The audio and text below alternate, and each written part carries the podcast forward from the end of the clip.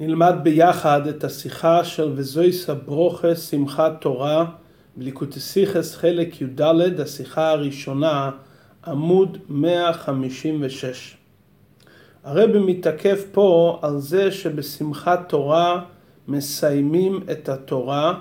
מה הסיבה שהסיום של התורה הוא דווקא בשמחת תורה ולא בחג השבועות יום מתן תורתנו. השיחה מתחילה עם דברי הרמב"ם. הרמב"ם מביא שמשה רבינו תיקן לעם ישראל לקרוא בכל מועד את עניינו, וביום טוב האחרון של חג הסוכות קוראים כל הבכור, ולמחר, כלומר בשמחת תורה, קוראים פרשת וזאת הברכה. הטעמים שקוראים וזאת הברכה ביום טוב האחרון של חג הסוכות מובא במחזור ויטרי שהסיבה לכך כדי לסמוך את שמחת התורה שזכו לסיימה לשמחת החג. שכן נכפלה שמחה במקרא בשמיני עצרת, לפי ששמחת החג מרובה. כלומר, מכיוון ששמיני עצרת יש שמחה כפולה, כי כך מוזכר בתורה, לכן קבעו גם את שמחת התורה ביום שמיני עצרת. מדייק הרבה מזה שהרמב"ם מביא את העניין של קוראים וזאת הברכה בשמחת תורה, בהמשך לתקנה שמשה רבינו תיקן לעם ישראל בכל מועד לקרוא את עניינו, והוא מתחיל, מתחילים משבת אחרי חג הסוכות. וממשיכים הלאה, והרמב"ם לא מביא את העניין שגומרים את התורה בזאת הברכה, משמע שהשייכות וזאת הברכה ליום טוב האחרון של חג זה לא רק מצד שזה סיום התורה ולכן רוצים לסמוך שמחה לשמחה, אלא יש קשר בין פרשת וזאת הברכה למועד של שמחת תורה. ועל זה אנחנו נלמד היום בשיחה מה הקשר בין קריאת וזאת הברכה וסיום התורה לעניין של שמחת תורה. כפי שהרבא ממשיך בסעיף ב', בהקדימה שאלה שמובאת בדרושי חסידות, מדוע קבעו את שמחת תורה ביום שמיני עצרת? הרי לכאורה שבועות זה זמן מתן תורתנו. מה מבואר זה בתורת החסידות? שהשמחה של שמחת תורה זה על הלוחות השניות שניתנו ביום הכיפורים. ומכיוון שקיבלנו את הלוחות השניות, עושים חדווה ושמחה בשמיני עצרת, שהוא היום האחרון שאחרי יום הכיפורים. עד כאן מה שמבואר בפשטות בדרושי החסידות. ברור שמכיוון שניגלדת תורה ופנימיות התורה עניינם אחד, יש כאן איזה קשר בין השאלה מדוע קבעו שמחת תורה בשמיני עצרת לעניין שמבואר בניגלדת תורה בשולחן ערוך שמסיימים בו את התורה וראוי לשמוח בסיומה. כוונת השאלה, מדוע לכתחילה באמת תיקנו את קריאת התורה לשבת שאחרי חג הסוכות ולסיים את זה בשמיני עצרת? היה מתאים לכאורה יותר שיתחילו לקרוא את התורה בחג השבועות, שבו ניתנה התורה, ולסיים את התורה בחג השבועות. כלומר, השאלה מעיקר על עצם העניין. מדוע לא מתחילים את קריאת התורה בחג השבועות ומסיימים בחג השבועות. על זה מבואר בחסידות, שמכיוון שביום הכיפורים ניתנו לוחות אחרונות, ועל יום הכיפורים נאמר ביום חתונתו זה מתן תורה, ולוחות אחרונות יש בזה מעלה לגבי לוחות הראשונות, שעליהם נאמר כפליים לתושייה, לכן בהם דווקא עיקר השמחה. בעצם השאלה הרבה יותר עמוקה. נכון, לוחות אחרונות קיבלנו דווקא ביום הכיפורים, ובמילא השמחה של לוחות אחרונות זה בשמיני עצרת. אבל לכאורה היה צריך להיות שמחה גם בחג השבועות וגם מצד העניין של גומרה של תורה. הרי ידוע דברי הרס"ג שבעשרת הדיברות כלולות כל התרי"ג מצוות. כלומר שבשעת מתן תורה בעצם קיבלנו את כל התורה כולה. והיה צריך להיות שמחה על זה שקיבלנו את כל התורה כולה, שבתוכה, בתוך עשרת הדיברות, כלול כל התורה כולה בחג השבועות.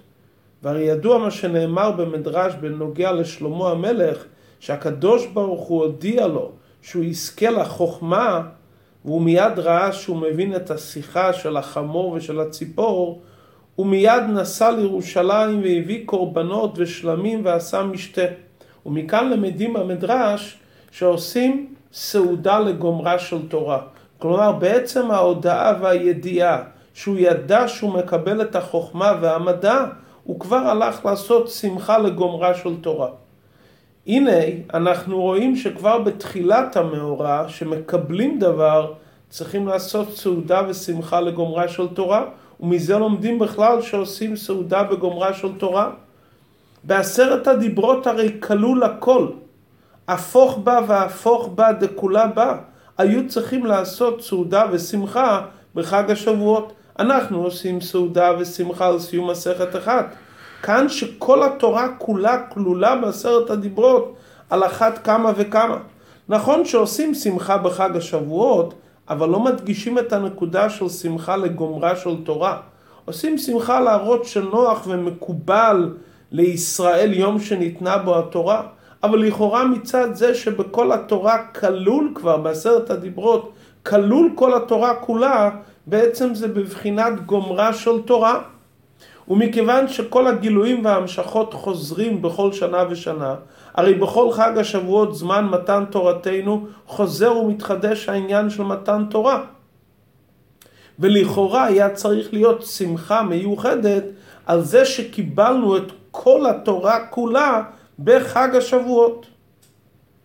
נכון שבכל יום יהיו בעיניך כחדשים, אבל אינו דומה ההתחדשות של חג השבועות להתחדשות של כל יום ויום שמקבלים את התורה מחדש.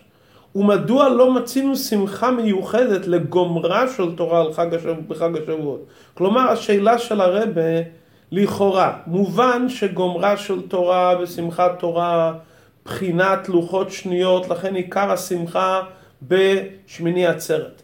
אבל בחג השבועות שבעצם קיבלנו את התורה כולה כמתנה, וסיימנו לקבל את התורה כולה כמתנה, והכל כלול בתוך התורה, מדוע לא עושים שמחה בחג השבועות לגומרה של תורה? זה בעצם עומק השאלה שמובא בדרושי החסידות. כלומר, כל השיחה בעצם, הרבי רוצה לבאר בעומק את השאלה הידועה בדרושי החסידות, מדוע קבעו שמחת תורה בשמחת תורה ולא קבעו את שמחת תורה בחג השבועות. על זה מבארים בחסידות את המעלה של לוחות אחרונות. מה עומק התשובה בדרושי החסידות, המעלה של לוחות אחרונות? מסביר הרב בסעיף ד' ההבדל בין חג השבועות לשמיני עצרת, בחג השבועות קיבלנו את הכל במתנה מלמעלה. שמיני עצרת אנחנו מסיימים את התורה שלמדנו אותה כל השנה, ולמדנו אותה בעבודה ויגיעה. כלומר, השמחה של גומרה של תורה בשמיני עצרת זו שמחה שלמה. כשאדם מקבל דבר, השמחה שלו שזה לא נעמא דקיסופא, שזה לא לחם בושה. בשמיני עצרת שסיימנו את התורה ולמדנו אותה בעבודה ויגיעה, וגם אדם שלא ידע מה, מהי כאמר, אבל כל פנים הוא אמר את התורה, זה היה העבודה שלו. ההבדל המהותי בין חג השבועות לשמיני עצרת, בחג השבועות, למרות שבפועל זו דרגה גבוהה מאוד, קיבלנו את התורה מלמעלה, אבל זה מתנה ללא עבודה ויגיעה. ומכיוון שזה ללא עבודה ויגיעה, חסר כאן את העניין של אדם רוצה בקו שלו. ומכיוון שאדם יכול להשיג את התורה על ידי לימוד ויגיעה, אז למרות שהוא קיבל מתנה שלמה, אם הוא יודע שאת המתנה הזו הוא יכול לעבוד ולהתייגע ולעמול ולהבין את זה, והוא לא למד את התורה, הוא מצטער על המתנה שהוא קיבל. כלומר, אם אפשר לקבל את התורה וללמוד אותה ולהשיג אותה על ידי עבודה, בזמן שאתה מקבל אותה כמתנה, מעורב בזה גם צער אצל האדם על זה שאדם לא יתייגע. במילים שונות, כל דבר שאדם יכול להתייגע, כל דבר שאדם יכול להבין, כל דבר שיכול להיות חלק של עבודת האדם בדבר, אדם לא יכול לשמוח שמחה שלמה. אם זה דבר שבין כך הוא לא יכול להבין את זה, ובין כך הוא לא יכול להשיג את זה בכוחות עצמו, והוא מקבל את זה במתנה, אז יש לו שמחה. אבל דבר שהוא כן יכול לעבוד וכן יכול לעמוד, ויכול להיות בזה עבודת האדם, האדם שמח אך ורק מתי שהוא עובד ומתייגע על הדברים. ולכן לא קבעו שמחה מיוחדת לגומרה של תורה בחג השבועות. מה שאין כן, בחג השבועות, סליחה, בשמיני עצרת, בשמחת תורה, האדם שמח כי הוא למד את התורה, כי הוא התייגע על התורה. ואפשר להסביר את זה גם לילד קטן. ילד קטן שואל זמן מתן תורתנו, אומרים לו שאתה קיבלת תורה בתור ילד קטן. ואמרו לך תורה ציווה לנו משה מורשה קהילת יעקב. ירשת את כל התורה כולה. מכיוון שאתה ילד קטן ואתה לא יכול להבין את התורה, ואתה יודע שאתה תגדל, אתה תבין ותשיג את התורה בטוב טעם, עם, יחד עם השמחה שאתה שמח על זה שקיבלת עכשיו את התורה כמתנה, אתה מתעורר בצער שאתה לא יכול להבין עכשיו את כל התורה כולה. ולכן השמחה לא יכולה להיות אצלך בשלמות. ואת זה מבין גם ילד קטן שמקבל מתנה, ויודע שבהמשך הוא יוכל להבין את הדברים, ועכשיו הוא לא מבין, השמחה שלו היא לא בשלמות. עד כאן ביור אחד. בתרושי החסידות מבואר עוד הסבר יותר עמוק במעלה של לוחות אחרונות שקשורות עם עבודת האדם. ההבדל בין לוחות הראשונות ללוחות האחרונות, לוחות הראשונות היו מעשה אלוקים ומכתב אלוקים. לוחות אחרונות היו רק מכתב אלוקים, אבל הלוחות עצמם, משה רבינו הרי פסל את הלוחות, הוא הכין את הלוחות. ולכן מבואר שההבדל בין לוחות הראשונות ללוחות אחרונות, שלוחות הראשונות אלמלא נשתברו, לא נשתכחה תורה מישראל. שום אומה ולשון לא יוכלה לשלוט בעם ישראל. זה המעלה של לוחות הראשונות, שניתנו למעלה מעשה אלוקים ומכתב אלוקים. לוחות אחרונות שהם רק מכתב אלוקים, אבל המעשה הוא מעשה אדם. מה התחדש בלוחות אחרונות? העניין של היגיעה שבתורה. כלומר, במתן תורה קיבלנו את התורה בבחינת אור ישר. זה מאוד גבוה ויותר נעלה מלוחות אחרונות. אבל המעלה והיתרון של עבודה ויגיעה בתורה, בכוח עצמו, שזה נקרא בלשון החסידות אור חוזר, שממשיך דרגה עליונה יותר מאשר האור ישר. ולכן שמחת תורה, שזה הסיום של מתן תורה של יום הכיפורים, זה עיקר השמחה של התורה. כי זה עבודה ויגיעה של אור חוזר שהאדם מצד עצמו לומד ומבין את הדברים. נכון שמצד האורך שהוא היה מלמעלה במתן תורה היה אור יותר גבוה. ואלמלא לא נשתברו הלוחות אין אומה שולטת בהן. אבל הכל זה בכוח המעלה. חסר פה את עבודת המטה, את היגיעה שנתחדשה בכוח עצמו. הנקודה הזאת היא מתבהרת בדרושי החסידות, כמו שהרב ממשיך בסעיף ו', שזה המעלה של בעלי תשובה ביחס לצדיקים. בשעת מתן תורה בני ישראל היו בבחינת צדיקים. כאיש אחד, בלב אחד, הקדימו נעשה לנשמע, פסקה זו המתן. אבל לוחות אחרונות הם כנגד בחינת בעלי תשובה. כי בשעת הלוחות האחרונות עם ישראל כבר היו בבחינת בעלי תשובה. ועיקר השמחה זה שמחה של בעל תשובה. כידוע שעיקר השמחה ויתרון השמחה זה מקירוב שבא אחרי ריחוק. והנקודה הזאת היא ששמחה אמיתית מצד גומרה של תורה, שיש בה את העניין של לימוד ויגיעה ולא מתנה מלמעלה. והנקודה השנייה של שמחת תורה, את העניין של בעלי תשובה, בעצם זה קשור אחד עם השני. שניהם מבטאים את הנקודה של החידוש והיתרון של המעלה של המטה. המעלה של בני ישראל, מה שהם פועלים מצד עצמם. הרי ידוע ההפרש בין צדיק לבעלי תשובה גם בעבודה האישית שלו וגם בעבודה עם העולם. בעבודה האישית, הצדיק, הוא מקיים את הדברים כמו שזה נברא על ידי השם. האלוקים עשה את האדם ישר, והעבודה שלו זה מצד הטבע שלו. יהודי מצד הטבע לא יכול להיות נפרד מאלוקות. צדיק שאין לו שליטה והלם של היצר הרע, מה מתגלה אצלו? החלק הטבעי שבתוכו הנשמה. השביעו אותו תהיה צדיק, והנשמה היא חלק אלוקה ולא רוצה להיפרד מהשם. אם כן, הצדיק מצד עצמו מגלה את התכונות הנשמתיות שהוא קיבל מלמעלה. בעל תשובה שחטא ופגם, השינוי של בעל תשובה שהעבודה שלו בתורה ומצוות זה בעיקר בכוח עצמו. בלשון הזוהר בחיל סגיה. כלומר, גם הצדיק מקיים תורה ומצוות וגם הבעל תשובה מקיים תורה ומצוות. איפה ניכר יותר העבודה בכוח עצמו? אצל הבעל תשובה.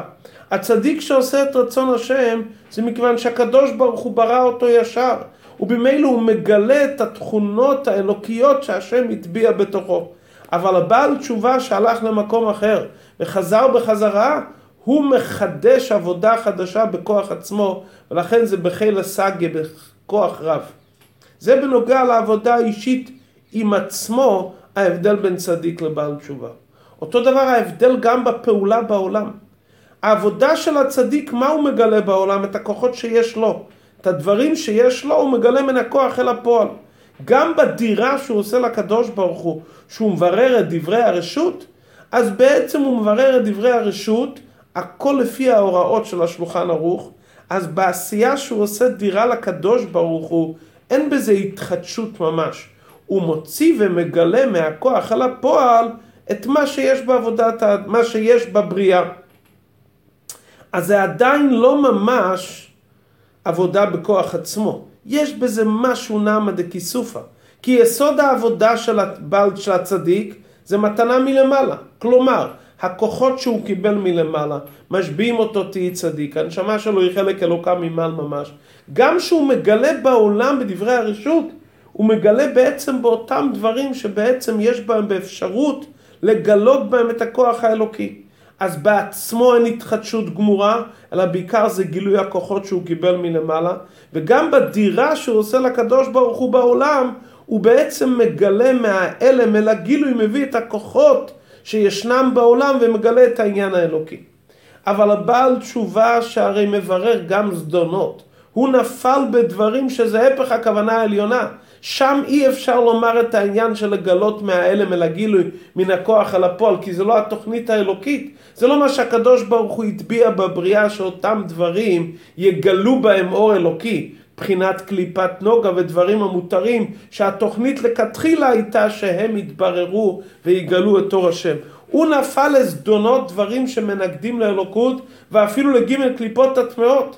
ושהוא מגלה בהם אלוקות על ידי עבודת התשובה, זה זכויות שצדיק אין לו.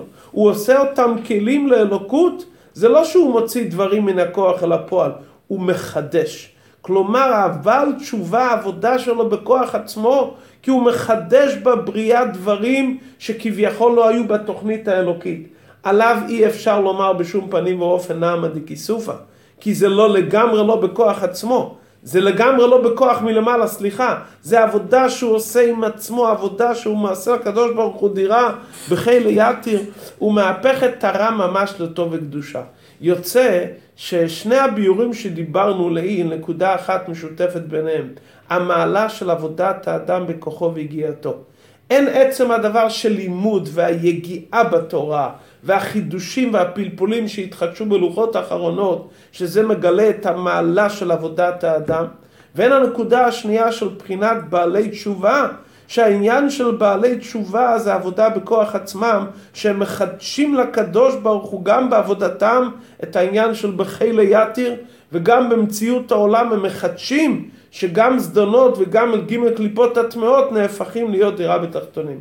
אז אם כן עכשיו מתבהר היטב מה החידוש של שמחת תורה. החידוש של שמחת תורה זה עבודה בכוח עצמו, יגיעה בכוח עצמו בלימוד התורה ועבודת התשובה בענייני העולם, לגלות בכל העולם, גם בדברים ההפוכים, לגלות בהם את רצון השם.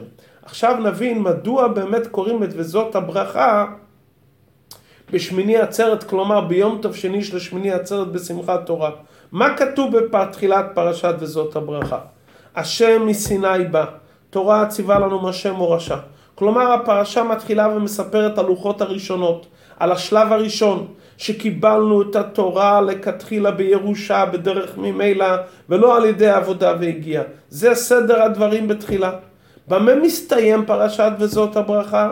לעיני כל ישראל. לעיני כל ישראל מדברים על שבירת הלוחות, כדברי רש"י מחכמינו, שנשאו ליבו לשבור את הלוחות לעיניהם, והסכימה דעת הקדוש ברוך הוא לדעתו, שנאמר אשר שיברת, ישר כוח ששיברת. כלומר, בזה מרמזים את המעלה הנפלאה שיש בלוחות אחרונות, הלוחות הראשונות, שרק עליהם הקדוש ברוך הוא אמר יישר כוח ששיברת. כי זה שנשאו ליבו לשבור את הלוחות לעיני כל ישראל, פעל בכל עם ישראל, גם באלו שלא חטאו בעגל, את העניין של עבודת התשובה. מהי עבודת התשובה? עבודה בכוח עצמו. ושנתקבלה התשובה של עם ישראל, אז הקדוש ברוך הוא נתן להם את הלוחות השניות. בזה הוא הראה להם שהוא קיבל את התשובה שלהם, והוא התרצה ונתן להם בשמחה ובטוב לבב את הלוחות השניות. כלומר, הקדוש ברוך הוא נתן להם בתורה את המעלה של העבודה והגיע לימוד תורה בכוח עצמו. כלומר פרשת וזאת הברכה זה בעצם סיום הפרשה וסיום התורה, זה בעצם העבודה של יהודי בלימוד תורה. העבודה של יהודי בלימוד תורה זה ללמוד על דרך לוחות שניות, ללמוד בעבודה ויגיעה בכוח עצמו ולא בבחינת מתנה וירושה. העבודה של יהודי בלימוד התורה זה בבחינת בעל תשובה, לקחת את ענייני העולם ולעשות איתם מצוות בקליפת נוגה ולעלות ולברר את כל ענייני העולם ולעשות בהם חידוש. כלומר סיום פרשת וזאת הברכה. שזה הסיום לגומרה של תורה, הישר כוח ששיברת, זה מעלת הבעלי תשובה. זה בעצם התורה שקיבלנו. התורה שקיבלנו זה לא חג השבועות מתנה, על זה לא עושים שמחה לגומרה של תורה, כי זה מלמעלה למטה, מתנה. נכון שהכל כלול בזה, אבל לא זה הכוונה בנתינת התורה. הכוונה בנתינת התורה הרי זה לימוד בכוח עצמו, עבודה בכוח עצמו, יגיעה בכוח עצמו, בירור וזיכוך העולם וההתחדשות. לכן אחרי זין ימי הסוכות, שכל העם שחות נקלטו בפנימיות, בפנימיות, וקיבלנו את התורה בלוחות שניות, אז מגיעה השמחה האמיתית והשלמה בלימוד התורה בכוח עצמו. ולכן מיד בשמחת תורה, שמסיימים לעיני כל ישראל, מתחילים מיד בראשית ברא אלוקים את השמיים ואת הארץ. מה רוצים לומר ליהודי בזה? על ידי העבודה שלך בלימוד התורה בכוח עצמך, כמו בעל תשובה שעושה את הדברים בהתחדשות, אתה נעשה שותף לקדוש ברוך הוא במעשה בראשית. אתה מוסיף ומשפיע כביכול במעשה בראשית. שותפות בשלימות ששני השותפים שווים לגמרי. ולכן הצדיק שהעבודה שלו רק לגלות מהכוח אל הפועל את הכוחות שלו וככה לעשות דירה בעולם, השותפות שלו עם הקדוש ברוך הוא זה לא שותפות שלמה. כי הקדוש ברוך הוא הרי בורא ומהווה מאין, והוא הרי לא מהווה, הוא רק מגלה את הכוחות שישנם אצלו. אבל מי שעובד בסגנון של בעל תשובה, שהעבודה שלו זה התחדשות בבריאה, גם מדברים שהם הפוכים, מהעולם שעליו נאמר לא אענה לי, שזה שבירת הכלים של עולם התוהו, שמזה נובע כל הדברים הגשמיים, וכל הדברים שמעלימים ומסתירים כולל ג' קליפות הטמעות, מה עושה הבעל תשובה? לוקח את אותם דברים, ובזה גוף המגלה דירה בתחתונים. זדונות נעשו לו כזכויות, הוא עושה מזה נהן עלי, הוא עושה עולם שהקדוש ברוך הוא נהנה גם מאותם דברים, ובעיקר מאותם דברים, הוא באמת דומה לבורא, כי הוא מחדש דברים מאין ואפס. הוא באמת נעשה שותף שלם לקדוש ברוך הוא. זאת אומרת, דווקא בעלי תשובה, שלומדים תורה יותר בעבודה ויגיעה ומחדשים בתורה ואחר כך גם מחדשים בעולם לוקחים את ענייני העולם והופכים אותם לדירה בתחתונים מאותם דברים שלפי התוכנית נאמר דין לא יענה לי עושים דין ההנה לי שהקדוש ברוך הוא נהנה מאותם דברים הם נעשים שותפים אמיתיים במאיסה בראשיס. לכן קוראים וזויסה ברוכה בשמחת תורה דווקא, שזה אחרי לימוד ואבוידה והגיע בתורה. שמרמז על אבידה סבא לתשובה, ישר כוח ששיברתו, מה שפועלים בעולם, דירו בתחתינו בכוח התורה, גם בדברים הפוכים שעושים בהם התחדשות.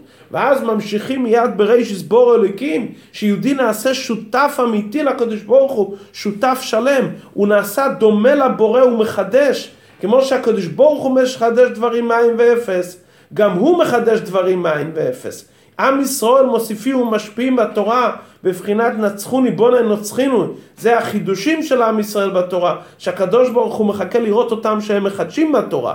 וגם מחדשים בעולם שהם מגלים שהשם אלוקי ישראל מלך ומלכות ובכל משול לו בכל העולם כולה על ידי זה מסייעים ליהודי להשלים את השליחות שלו והעבודה בעולם בבחינת בעלי תשובה